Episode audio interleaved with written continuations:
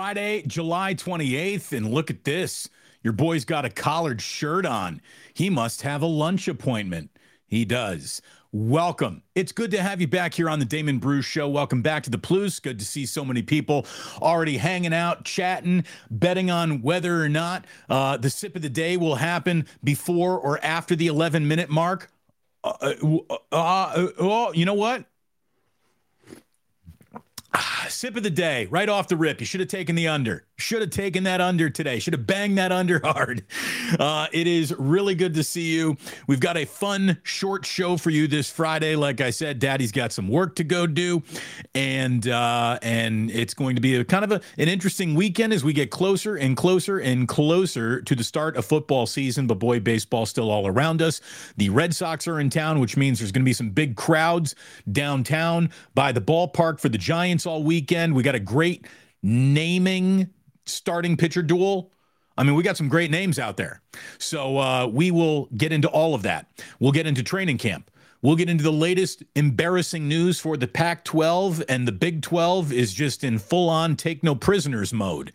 But we have to begin with what the thumbnail said we'd be talking about today, and that is Mr. Shohei Ohtani. Now, I know that we have completely trademarked, uh, patented, and um, uh, we, we, we, we, we are where Ohtani Tuesdays were born, right here on Damon Bruce Plus. Ohtani Tuesdays, first person to ever put those two words together, I believe, on the planet. But we cannot wait until Tuesday to talk about what Shohei Ohtani did on Thursday because Shohei Ohtani just had one of the single greatest days any baseball player has ever had at any level of baseball, any continent, any age group that has ever been played. I mean, there's when, you then factor in, oh, this is Major League Baseball. This didn't happen on a Little League field. This didn't happen with 14, 15 year old kids. No, this is happening at the major league level with well paid grown adults everywhere trying to subvert what Shohei Ohtani does and no one can stop this guy. No one can stop him. Yesterday, as the Angels are playing a doubleheader, he throws a near no hitter in the first game, a one hit complete game shutout in game one. And then in game two, he comes back with two home runs.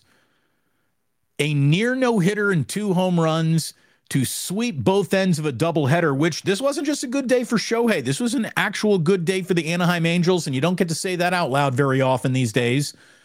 The Angels are just three games out of playoff position now. They got two White Sox pitchers coming in after they traded two top prospects for Lucas Giolito and change. It is a, uh, it's all of a sudden, are the Angels interesting? I don't know, but Shohei Ohtani is always the most interesting man on planet sports, and he proved it once again. Sarah Langs says Ohtani's the first player all time with a home run in one end of a doubleheader and a shutout in the other end, according to Elias Sports Bureau. It was Ohtani's first career shutout at the major league level. He's got 38 home runs so far in 2003. That gives him by far the most homers hit in a season by a player who's thrown at least one shutout in that year.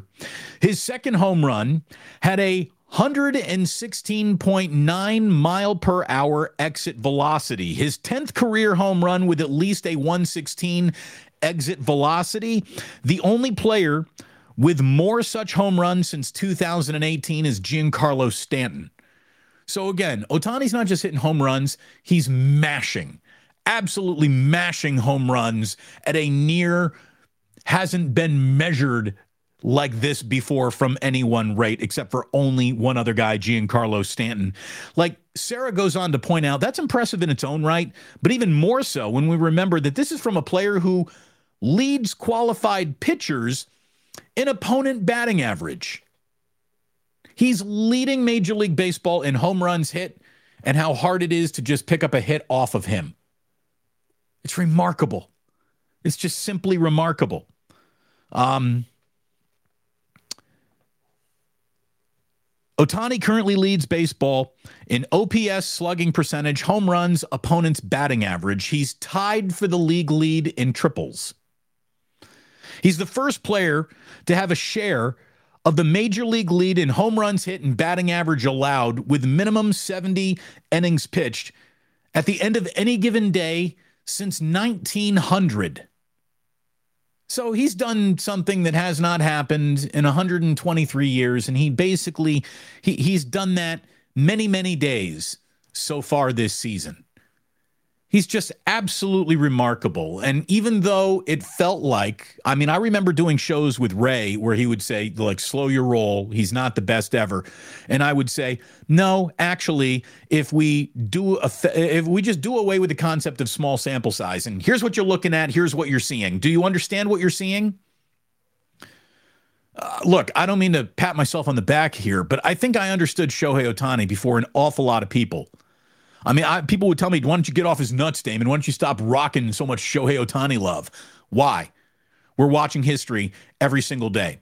And and look, suppose you don't like me, and if you don't, what are you doing here on the Plus? I don't know, but thanks for stopping on by and hit subscribe. Maybe we'll become friends.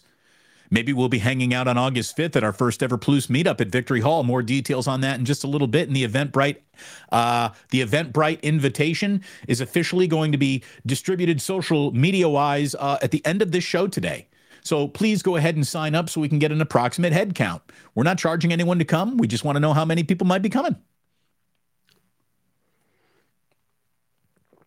Punch and pie. We'll be serving punch and pie.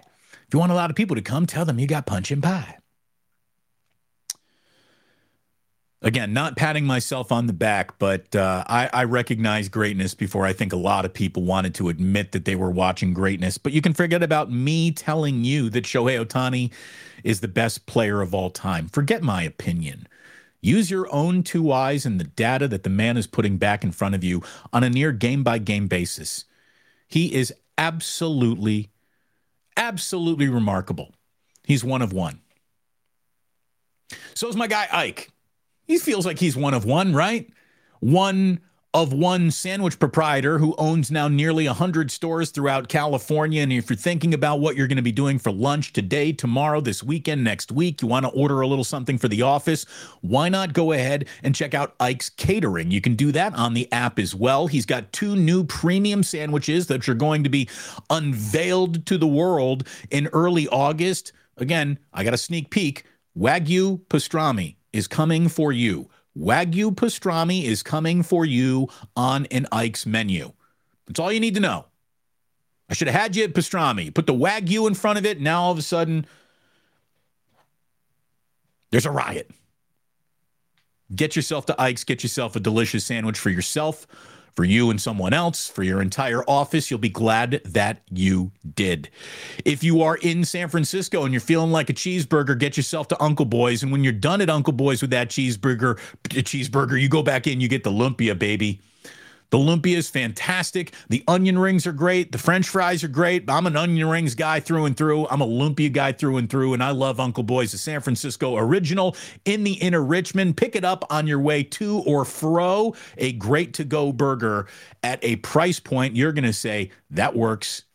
That absolutely works. I think all burgers are directly related to their price points. That Uncle Boy price point and the quality of burger, everything you get, it's just, it makes it one of the best burgers in the entire city.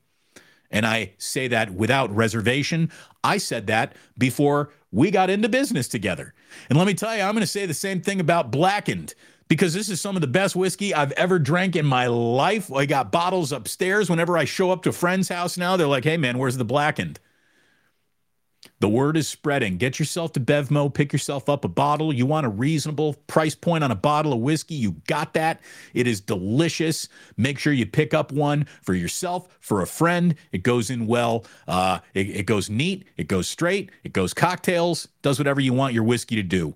Get yourself some blackened whiskey. Love my sponsors.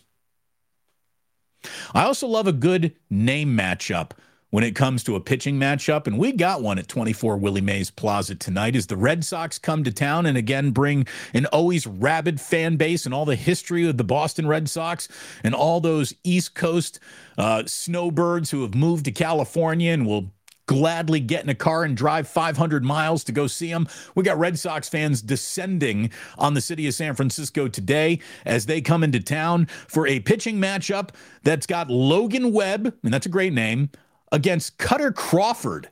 That's a great name. A cutter with a K, by the way. which if you're throwing cutters in a Major League Baseball game, you want K's with them. I like that. Kutter Crawford. Great name. So Giants got a weekend series with the Red Sox. All these games are high leverage games as the Giants are trying to get over this Boston hump before they get into a four game series early next week with the Arizona Diamondbacks. Obviously, anything in division, the price of poker goes up. And we'll see what are we now, four days away from the major league trade deadline? Let's see what Farhan does this weekend to give the Giants a better chance to really be contenders because they're in the playoffs, kids. Do you want to go into the playoffs and deep? You need a little bit more help. You just want to appear in the playoffs? Well, yeah, you can probably do that with what you got. But you want to appear in the playoffs and actually do something? You need a little bit more than what you got. So we'll see what Farhan does this weekend. An awful lot of eyes on the Giants. They need to play well on the field, and their general manager needs to set them up for success with a trade or two. Get one more starter, Farhan. Get yourself one more outfielder. Do it. Do it. The A's, meanwhile, are in Colorado. Um, that's as painful a series as there is to pay attention to in baseball. So we basically won't. What I can't help but pay attention to, though, is that, you know, John Fisher, as we've said many, many times, is the embodiment of sports evil. And he pretty much proves it at every single turn. He gets to prove it to you. And he's proven it once again. Have you seen that the A's fans are trying to plan another reverse boycott? And the cheapest tickets to the newly scheduled reverse boycott is now being sold for $44 a pop. And normally to get into an A's game, it's about $10 a pop. So they are going out of their way to dynamically ticket price another reverse boycott plan for A's fans groups that are trying to make their voices heard. That SOB, God, he's the worst. He is really the worst. Now, I'd like to think just for a moment that this is an actual sign of worry by the A's and John Fisher, that this is an actual level of concern that fans are expressing themselves so succinctly that their message is now falling not on deaf ears, but on ears that are beginning to listen to the plight of some fans and the coverage of the sell that team chant, the sell shirt, it's all been trending up in the last week or two around Major League Baseball. And I'd like to think that they're actually afraid that fans showing up to make a difference could scuttle their plans to relocate. Now, maybe that is completely naive of me. It probably is. This is where I feel like, you know, I've always got an angel and a devil on my shoulder. The angel is faceless, the devil's always Ray Ratto. the devil's always Ray saying, uh, "No, they don't care about fans," and he's usually right about that. And I don't think it's it's it's easy to shame the shameless, and John Fisher certainly checks the box of shameless.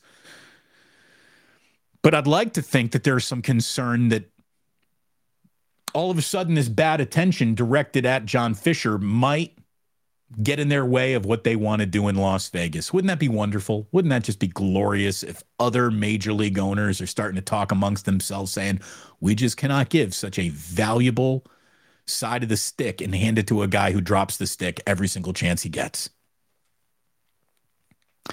Now, you wouldn't think with NFL training camp open, right, that uh,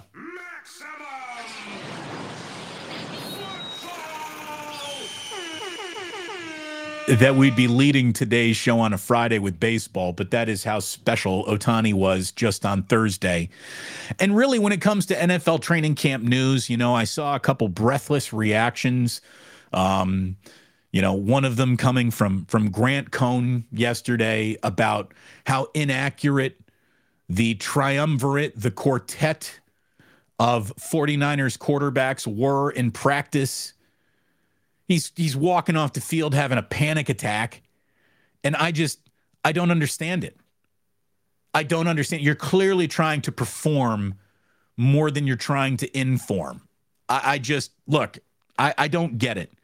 Anyone who is trying to sell you drama about the 49ers quarterback position is like clearly new at this or doing it for reasons that are somewhere outside of relaying to you what has actually just happened. I, I, I don't understand it. I don't understand it. Uh, put out a, a, a, short video yesterday. You can go ahead and you can uh, click on it. You can see it. Uh, or I'll just tell it to you right now. Basically, the video was this take every single bit of training camp news, put it on the back burner. There's only one bit of training camp news that should ever be on the front burner, and it's simply this Was anyone hurt at training camp today? And if the answer is no, you had a good day at training camp. It's just that simple. No one got hurt. So that's a great day for everyone down in Santa Clara yesterday. And look, Brock's completion percentage might not have been state of the art on day one. Who cares? He's healthy and the arm strength looks to be right where it was last year. And for a guy coming off of a, a surgery, that's what's important in day one. You know, the accuracy, the touch, the feel, that'll come back to him. You're telling me this is his first day out throwing for real on a football field, and you're going to get into the picadillos of, well, overthrew a guy, underthrew a guy a little bit. It'll all come back. It's like riding a bike to these guys. You want to talk about how, you know, Trey Lance fumbled a first snap? Not good. When I was down there, I saw him fumble a snap too. Look, there's a reason why Sam Darnold and Brandon Allen are in the room. And that's because Trey Lance might not be very good at this. Or he might be. We still don't know. And we're not going to find out probably between now and the beginning of the year. So just relax on that shit. Calm down.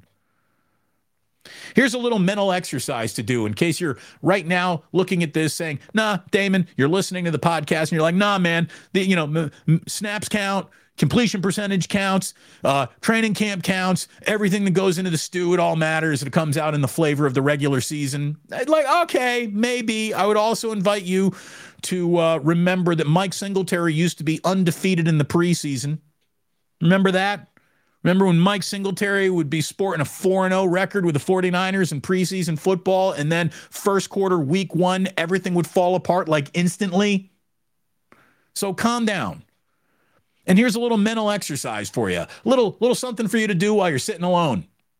You don't even need help with this mental exercise. You don't need a spotter. You can just do this by yourself. Are you ready? Ask yourself, what's the better day at training camp? Brock Purdy goes 8 for 8 on his throws, but Brandon Aiyuk gets hurt, or Brock Purdy is 0 for 8 on his throws and everyone goes skipping off the field even healthier than they were when they got out of bed that day because everyone had just worked out. What's a better day at training camp? Eight for eight and an injury, oh for eight, nobody's hurt. I'll take 0 for 8, nobody's hurt coming off of an NFL practice field every single day of the week. What are we talking about? By the way, Kyle Shanahan will take that. Every member of the 49ers will take that. Brock Purdy will take that. Brock Purdy's agent will take that. Are you kidding me? It's training camp. We haven't even gotten to August yet. Oh my God, he was two for eight on long balls and he's overthrowing. He just got back throwing a football today. God, if being an overreactionary, breathless, pearl clutcher is key to YouTube success, I'm going to tell you, I'm in a lot of trouble over here. I'm in an awful lot of trouble over here if I have to be performative, if I have to put on a performance to get you to be interested in what I'm saying. I'm in an awful lot of trouble if I have to pretend that Brock Purdy having a rough day, first day back after an elbow surgery means anything other than, hey, it's good he's back. I, uh, maybe that's not sexy. Maybe I'm not sexy. Ah, I just, God almighty. Ooh, that almost qualified for the second sip of the day. That was another really good one. Every now and then, it's like you hit a just a a, a patch of coffee that's better than the rest of the cup of coffee. And you know what I'm talking about? Is this this only happens to me? I don't know. Maybe it's a cooling down. Maybe it's a temperature thing. Maybe sips get better as the temperature drops. I wonder what my preferred sip temperature is. 160? 155? I don't know. I'm sure you don't care either. You want to hold your breath when it comes to training camp news? Did you see what happened to Joe Burrow yesterday? He scared the hell out of the entire Cincinnati Bengals organization. Joe Burrow had a non contact injury that, when you just looked at it, the way he started gingerly favoring his right leg and hopping around on his left, I mean, it looked like a torn Achilles. It isn't, but it is a calf strain.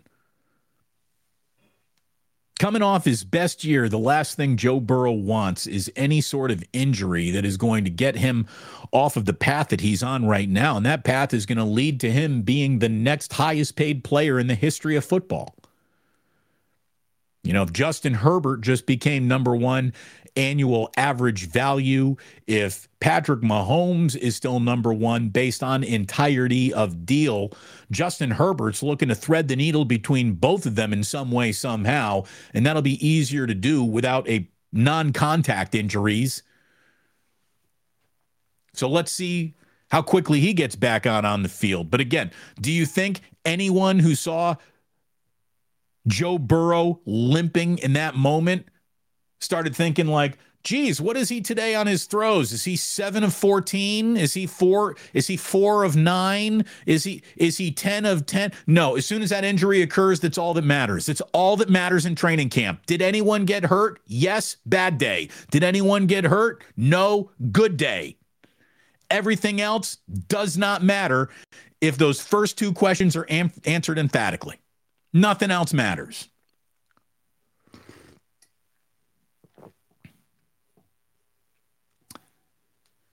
Do you remember when the Pac 12 was going to come raiding the Big 12 for schools? Remember that? That was a few years ago. Like when Berkeley was going through its stadium redesign, there was talk that they might go after the Big 12, they might go after Texas. The Pac 12 might be courting Texas. I remember doing a show on KNBR that night when that news came out. And I just said simply is they had squatters sitting in trees outside of Berkeley Stadium that you don't want Texas in the Pac 12 because football in Texas is more important than literacy is in Berkeley. Like they're just a level of fandemonium down there that you don't want anything to do with. And of course, that rumor came and went, and it was much ado about nothing. They ended up adding on to the stadium in, in, in Berkeley, and they do they got a great stadium. Cal's got a great facility. It really does. But man, how things have changed. Things are just they could they could they, they could they could not be worse for the Pac-12, right? How does it get worse? How does it get worse for the Pac-12? Well, what if three other schools left? And you know what? That might happen. The Big Ten began the exodus of the Pac 12's uh, nobility when they took the single most valuable Pac 12 football property from the conference. That, of course, is UC, uh, USC. And then also took their rival, UCLA, which might not be the most important football team in the conference, but is absolutely the most important basketball team in the conference. Colorado, let's face it, wasn't even that important until Deion got there. And immediately the Pac 12 was saying, just back in May, how Deion was about to become the face of the conference going forward. Well, uh, that'll last one season because in 2024, Colorado University, CU, will see you later, Pac 12, and is joining the Big 12. And the Big 12 says that it's not done. Arizona, Arizona State, and Utah are all now on the Big 12's radar. Sports Business Journal wrote The Big 12 will add between one and three schools to join Colorado in 2024. The league will first seek other Pac 12 members to join. And if none do so, the Big 12 would add a group of five school to reach an even number of members in 2024. The conference is eyeing the four corner schools Arizona, Arizona State, Utah, and Colorado to join in the move. Oregon and Washington are also possibilities from the Pac 12. Arizona is the most likely Pac 12 candidate to join Colorado. The group of five candidates being considered, if needed, are UConn, Memphis, San Diego State, and UNLV. Uh, SMU apparently is also a possibility, but there are already four Big 12 schools in the state of Texas. Do they really need a fifth? Meanwhile, not only is the Pac 12 unable to hold on to what it's got, did you just hear how San Diego State could be considered by the Big 12? San Diego State, you figure, would be the number one draft pick of the Pac 12. So not only does the Pac 12 need to worry about the schools that they have, they need to worry about the schools that they might want to add because those could be off of the table too. This is extraordinary. This is absolutely extraordinary. And the Pac 12 yesterday issued the single most not paying attention to their own headlines, limp wristed bullshit statement you have ever seen. It reads the Pac 12 is comprised of world leading universities and athletic programs who share a commitment to developing the next generation of leaders, supporting student athletes' academic and athletic excellence and broad based athletic success. We remain committed to our shared values and to continuing to invest in our student athletes. Today's decision by the University of Colorado has done nothing to disrupt that commitment. We're focused on concluding our media rights deal and securing our continued success and growth. Immediately following the conclusion of our media rights deal, we'll embrace expansion opportunities and bring new fans, markets, excitement, and value to the Pac 12. What are you talking about? What are you talking about? You couldn't get fans excited based on what you had, and you had two schools in Los Angeles. What are you talking about? I mean, you're talking about adding Boise State. Do you think that is going to go ahead and maybe, you know, rev up the Pac 12 to become the conference of champions and elite? No one's going to notice that USC and UCLA aren't there anymore? What are you talking about? You're about to come courting San Jose State, for God's sakes. Boise State, San Jose State, San Diego State, those three schools might honestly look at the Pac 12 and be like, nah, you know, if the Pac 12 decided to pivot to like, well, we kind of screwed the pooch on football, let's try to be a great basketball conference, Gonzaga might look at the Pac 12 and be like, nah, not interested. What media deal? At the conclusion of our media rights deal. What conclusion of your media rights deal? You've been looking for a media rights deal for five years. What are you talking about? At our conclusion of our media rights deal, conclude, end it, get it done, sign it today. I don't even care what the dollar amount is. If it's one dollar, it's more than no dollars, and right now you're offering no dollars. It's insane. You get two commissioners just slow playing everything back to back. Larry Scott, George Kliavkoff, that might be the worst back to back duo commissionerships of all time. The conference is disintegrating. These guys are twiddling their thumbs. Big 12 that, dude, dude, that real statement from the Pac-12. Let me go ahead and put the real Pac-12 statement through uh, through the little, you know, Plus Truth Machine. Boop beep boop boop beep boop boop. Here's what it should have read. The Pac-12 statement should have read, and I wrote this down. I wanted this to be good. Here's the statement. If we could funnel it through the prism of truth, it should read: We the remaining Pac 12 institutions are collectively shitting our pants. Our last two commissioners have been so thoroughly outmaneuvered at every conceivable turn, we no longer know which end is up. The media package we're negotiating today, you would assume, would have to be dramatically altered, and loyals, lawyers will come start circling if Arizona, Arizona State, and Utah all left too.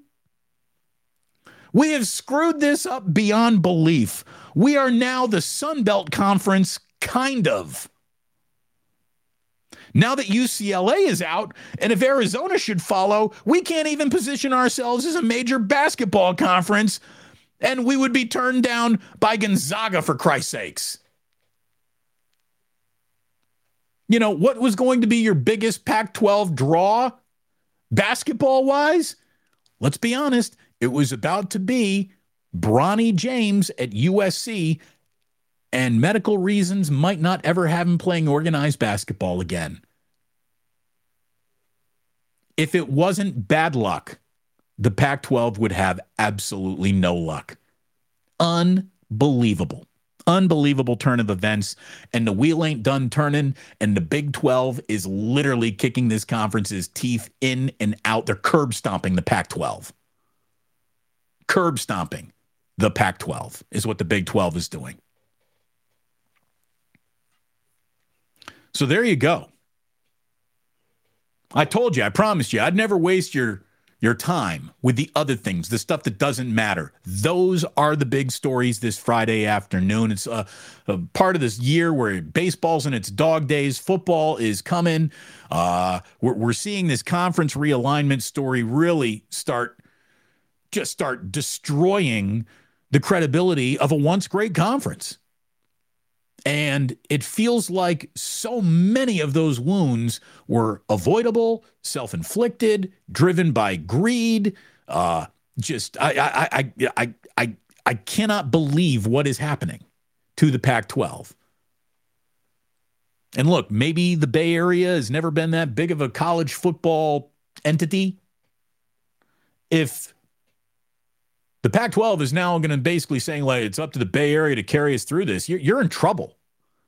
You're in an awful lot of trouble because Stanford and Cal are just hoping to get 35,000 students into their own stadiums. That's it. Neither school is going to be particularly good this year. Here's, here's what the Pac 12 actually has one more year of USC and Caleb Williams to look at.